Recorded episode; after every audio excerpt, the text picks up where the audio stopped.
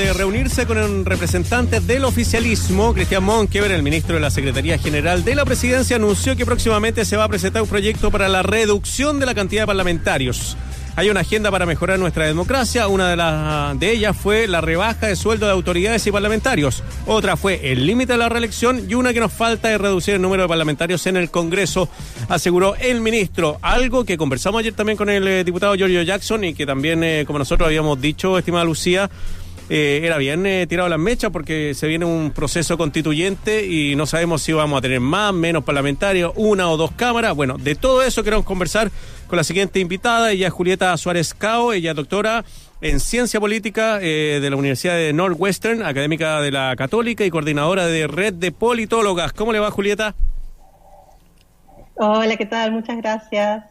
Hola Julieta, ¿cómo estás? Julieta además Hola, fue panelista. Lucía, tanto tiempo. Sí, fue panelista del bloque Analistas Políticas que tuvimos en la agenda de género y que esperamos pronto reactivar de alguna manera, pero sé que además Julieta ha estado presente en ese otro panel de mujeres dedicadas al análisis político que hace nuestra compañera Alejandra Valle, así que muy bien que sigan las mujeres dedicadas a la política teniendo un espacio para demostrar que las mujeres sabemos de política, participamos en política, podemos opinar de política. Sí, muchas gracias a ustedes por invitarnos también. Oye, eh, Marcelo, de si quieres tú No, partir. Bueno, sí. eh, bueno, eh, Julieta, lo que leía en la introducción no- nos ha llamado la atención a, Lucía y a mí que se plantea esta situación, esta conversación a, un- a casi dos meses de tener un plebiscito en donde se va a, a decidir si vamos a tener una nueva constitución o no. ¿Cómo lo ves tú? También es como no existe economía legislativa en esto, sino que gastar dinero, gastar tiempo en una discusión que tal vez quede en nada a partir de octubre. Es como tirar fuegos artificiales, ¿no? Me parece que es, este, es una forma de, pareciera ser de, de desviar la atención, cuando en realidad estos son temas que habría que discutirse, como todo predice, ¿no? Que, que ganará el apruebo el año que viene en una asamblea constituyente.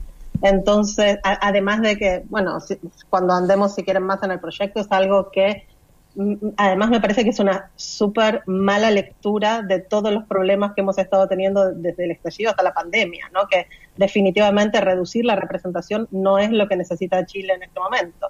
Así que no solo es un mal timing del proyecto empezar a discutir ahora un proyecto de reducción de parlamentarios, sino como proyecto sustantivo, a mí me parece que es tener una lectura muy errada de, de la situación actual y de las Y te voy a soluciones preguntar posibles. por qué. Mm. Porque incluso esto se enmarca dentro de un discurso que dice el ministro de lo que hemos hecho para mejorar la democracia. ¿Mejora la democracia este proyecto?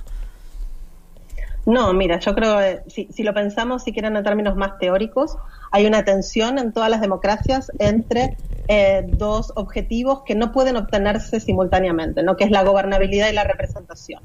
Entonces yo creo que hay hoy en día por parte del oficialismo una lectura de que tenemos un problema de gobernabilidad, lo cual es cierto, pero que para ellos entonces esto se solucionaría volviendo a, a un tiempo anterior, ¿no? a un status quo anterior, donde había menos representación y eso generaba mayor gobernabilidad. Sí. Ahora, yo creo que esa lectura está errada, porque lo que no ve es que el problema actual de gobernabilidad tiene raíces en los problemas de representación que teníamos antes.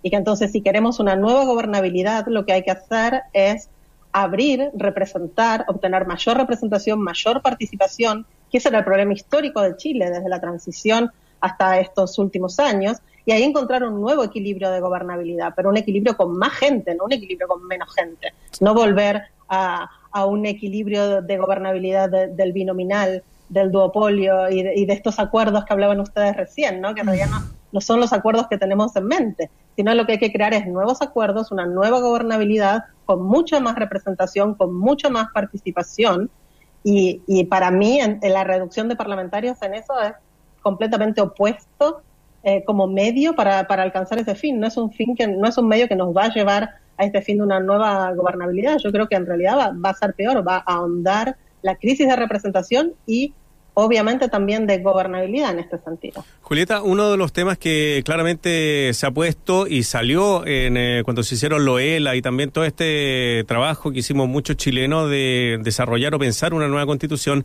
era el tema de la bicamera, tener dos cámaras o una.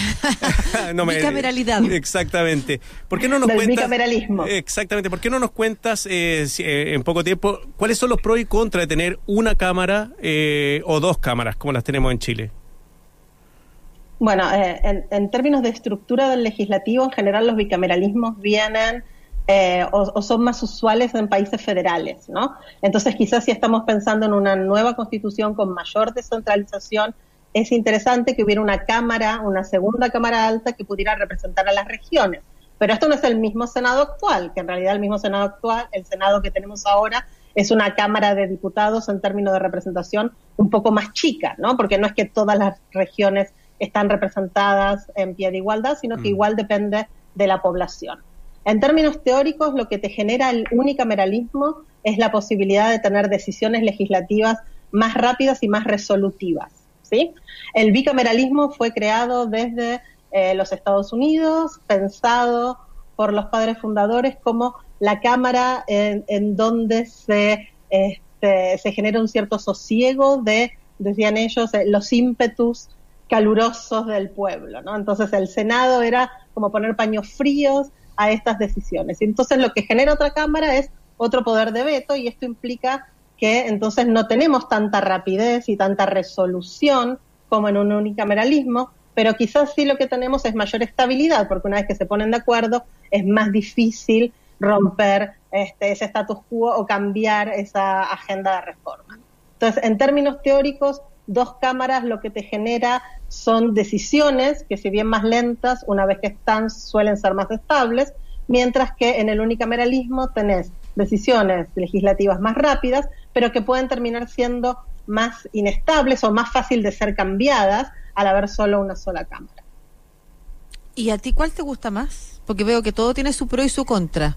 Para Chile, para el todo contexto tiene su pro de y Chile. Su contra para el contexto de Chile. A ver, eh, yo creo que la nueva constitución debería ser descentralizada y desconcentrada. Creo que grandes problemas de eh, Chile vienen de la mano del hiperpresidencialismo y de tanto poder centralizado en la presidencia, pero también en Santiago.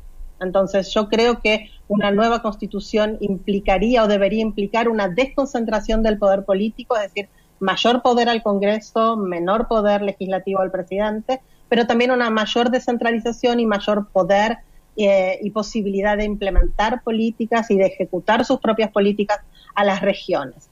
En ese contexto, uno podría decir que podría ser mejor un bicameralismo, pero no necesariamente, porque podrías pensar, por ejemplo, en un unicameralismo con un sistema electoral que combinara distritos regionales, ¿no? que estuvieran, que todas las regiones eligieran la misma cantidad de representantes, de parlamentarias, y distritos eh, un distrito nacional mucho más proporcional. Entonces tendrías una combinación de eh, algunos diputados y diputadas que tendrían una conexión electoral más regional y otros que tendrían una conexión electoral más poblacional. Es decir, que podrías tener una especie de bicameralismo en un unicameralismo también con un sistema electoral distinto. ¿Y hay algún eh, a mí lugar me en el mundo donde eso se aplique? Hay muchos lugares con sistemas mixtos, eh, ninguno que funcione perfectamente bien en este sentido, ¿no? Digamos, Alemania tiene un sistema electoral mixto, pero no se usa para esto, porque Alemania tiene dos cámaras, es un país federal, ¿no? Eh, pero digamos, se podría en teoría pensar en esta combinación posible. A mí el bicameralismo me gusta, pero no me gusta como, como está el Senado actual. Me parece que el bicameralismo para que funcione tiene que tener representación de las regiones en pie de igualdad, es decir, que la región metropolitana, Aysén, Arica, Magallanes, todos tengan la misma cantidad de representación. Si no, me parece que es simplemente hacer una Cámara de Diputados más chica. Sí, Julieta, eh, se ha hablado mucho también de, o por lo menos hemos podido observar que eh, la Cámara de Diputados y el Parlamento ha avanzado mucho más rápido en propuestas y en ideas que el mismo gobierno. Si a uno le gusta o no el gobierno de otra cosa, pero al parecer en esta, en esta pasada el Parlamento está mucho más cercano de las necesidades de, de, la ciudadanía, o por lo menos lo está interpretando mejor, y así se ve también reflejado en el apoyo que ha subido constantemente ambas cámaras. Eh, Chile debería tener un sistema semipresidencial, ¿crees tú? Eh, una cuestión donde los parlamentarios tengan más poder y también que los parlamentarios, como ha pasado ahora, puedan ser ministros y parlamentarios al mismo tiempo?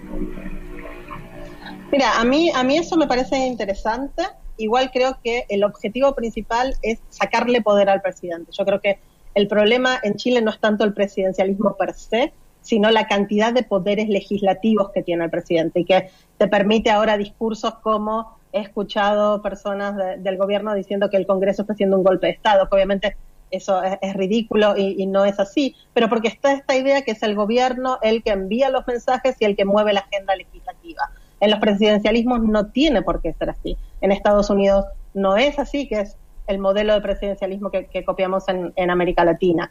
Entonces, un semipresidencialismo es una forma también de sacar poderes legislativos del presidente y pasárselos a este primer ministro o primera ministra, ¿no? según las mayorías que se junten en el, en el Congreso. Pero esto también se puede hacer sin necesidad de hacer eso, simplemente quitándole al presidente todos estos poderes legislativos, que si lo pensamos en un esquema, si quieren, ideal o teórico de separación de poderes, el poder ejecutivo no tendría por qué tener, porque por algo es el poder ejecutivo, no es el poder legislativo. Mm. Ya. Oye, y estaba pensando, volviendo al poder legislativo, una de las críticas que se hace, y la escuchamos el otro día, lo he entrevistado acá, a la posibilidad de tener una Cámara es, y me acuerdo, lo decía, ¿te acuerdas? Uno de los senadores por el norte que estaba a favor del 10%, que entrevistamos, se me olvidó el nombre, perdón, pero que nos comentaba que con esta Cámara de Diputados que tenemos ahora, así como, oye, por favor, el nivel de los diputados que tenemos ahora y mm. diputadas, entonces no se podía pensar en una Cámara. Y otro de los argumentos, más allá de la calidad que él le pueda, eh, con la que pueda calificar a los y las diputadas, está este tema del 1%. Los parlamentarios del 1%. ¿Tú nos puedes explicar por qué se produce eso y si eso incide en la calidad o no del trabajo legislativo? Para mí eso no incide en la calidad del trabajo legislativo y es algo que se produce porque el sistema electoral chileno lo que hace es combinar el voto por lista con el voto por candidatura individual. Entonces, en realidad, cuando uno hace la asignación de escaños, los escaños pertenecen al partido, a la lista, ¿no? Y esa, la primera asignación te dice a este partido le toca una X cantidad de escaños. ¿Cómo se eligen estos X cantidad de escaños al interior del partido? Por la votación individual.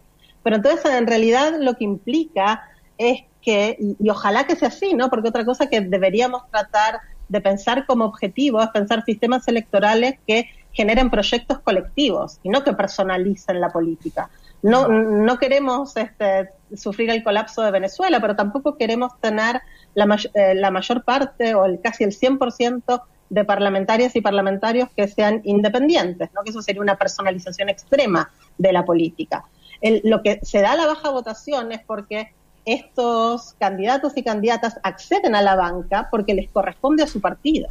Y esto en realidad no tiene ningún efecto a la, a la representación, en estos sistemas electorales proporcionales con lista de partidos, la representación es de las listas, es de los partidos, es de los proyectos colectivos y no es de las candidaturas individuales.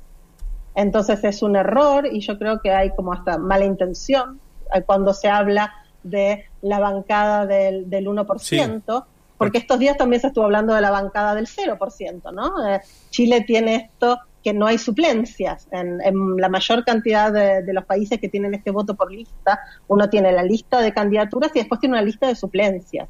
Entonces, el electorado sabe que si alguno de estos o de estas parlamentarias se va del Congreso por X motivos, pueden ser motivos personales, de salud, etcétera, va a acceder a la banca quien está primero en la lista de suplencia. Eso en Chile no es así, entonces son los partidos quienes a su arbitrio deciden quién ocupa esa banca. Entonces, a mí lo que me hace un poco de disonancia cognitiva es que son estos mismos partidos que defienden esta prerrogativa de decidir tras bambalinas quién va a ocupar esta banca, los que después se quejan del 1%.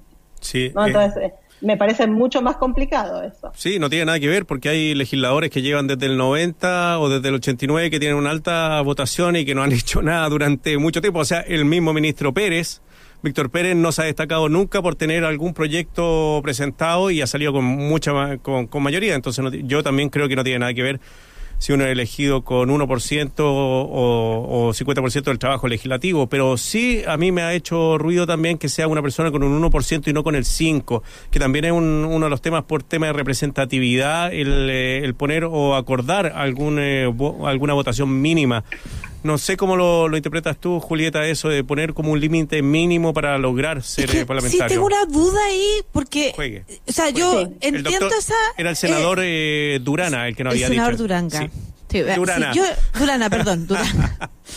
yo entiendo el, el tema del porcentaje, pero si tú no logras ese porcentaje, es porque se concentró todo el voto en otra persona del mismo partido, porque es el partido el que obtuvo los porcentajes que le permiten dividir en distintas personas, su, el partido o la lista, porque es una lista con distintos claro. partidos, claro.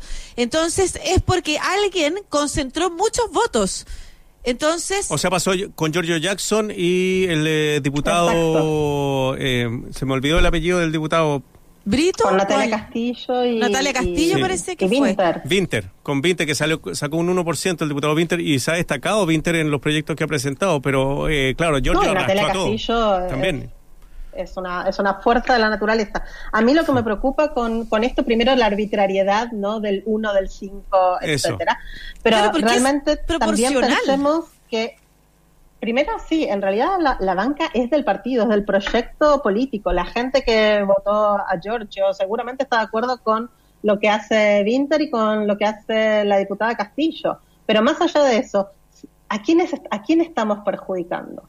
Estamos perjudicando a las candidaturas no tradicionales, estamos perjudicando a las mujeres, estamos perjudicando a eh, las candidaturas menos conocidas. Claro. Entonces, no sé, yo no, no, creo, a mí me parece que la representatividad es mejor teniendo más mujeres en la Cámara. Y si por poner el 5% tenés menos mujeres, yo creo que ahí tenés un problema de representatividad súper serio que va mucho más allá del porcentaje de votos. Porque la pregunta es, ¿qué pasaría si la solución ponerle un piso mínimo, 5%? ¿En qué, cómo, cómo tú distribuyes entonces la votación proporcional? No... ¿Qué Se pasa con ese grupo de partido. con ese porcentaje? ¿Cómo, cómo, ¿Cómo se elige entonces quienes representan? Porque como el voto no es solo por la persona, sino que es por una lista, no, no logro entender cuál sería la solución de poner un tope. No, no sé cómo, qué sería con ese porcentaje que Sí. queda afuera. No, yo te entiendo y además tampoco queda muy claro porque igualmente tendría sentado en el Parlamento personas con un 5% de votos y otras con un 40% de los votos.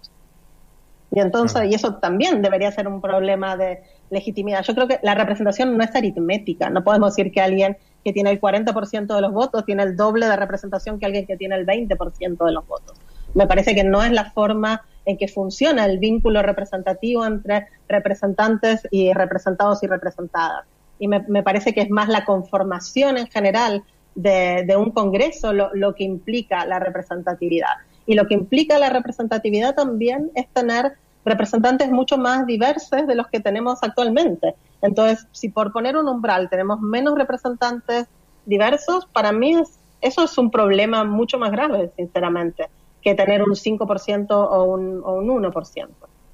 Ya, quería, muchas gracias Julieta Suárez Co, que es doctora en ciencia política y además académica de la Universidad Católica y coordinadora de la red de politóloga, además una de las autoras del proyecto de paridad que tenemos en la Constitución, si es que hay convención constituyente 100%, conversión constitu- constitucional, Ojalá que. sí. Ojalá, 100% Julieta. elegida. Un abrazo, Julieta. Cuídate. Muchísimas gracias a ustedes.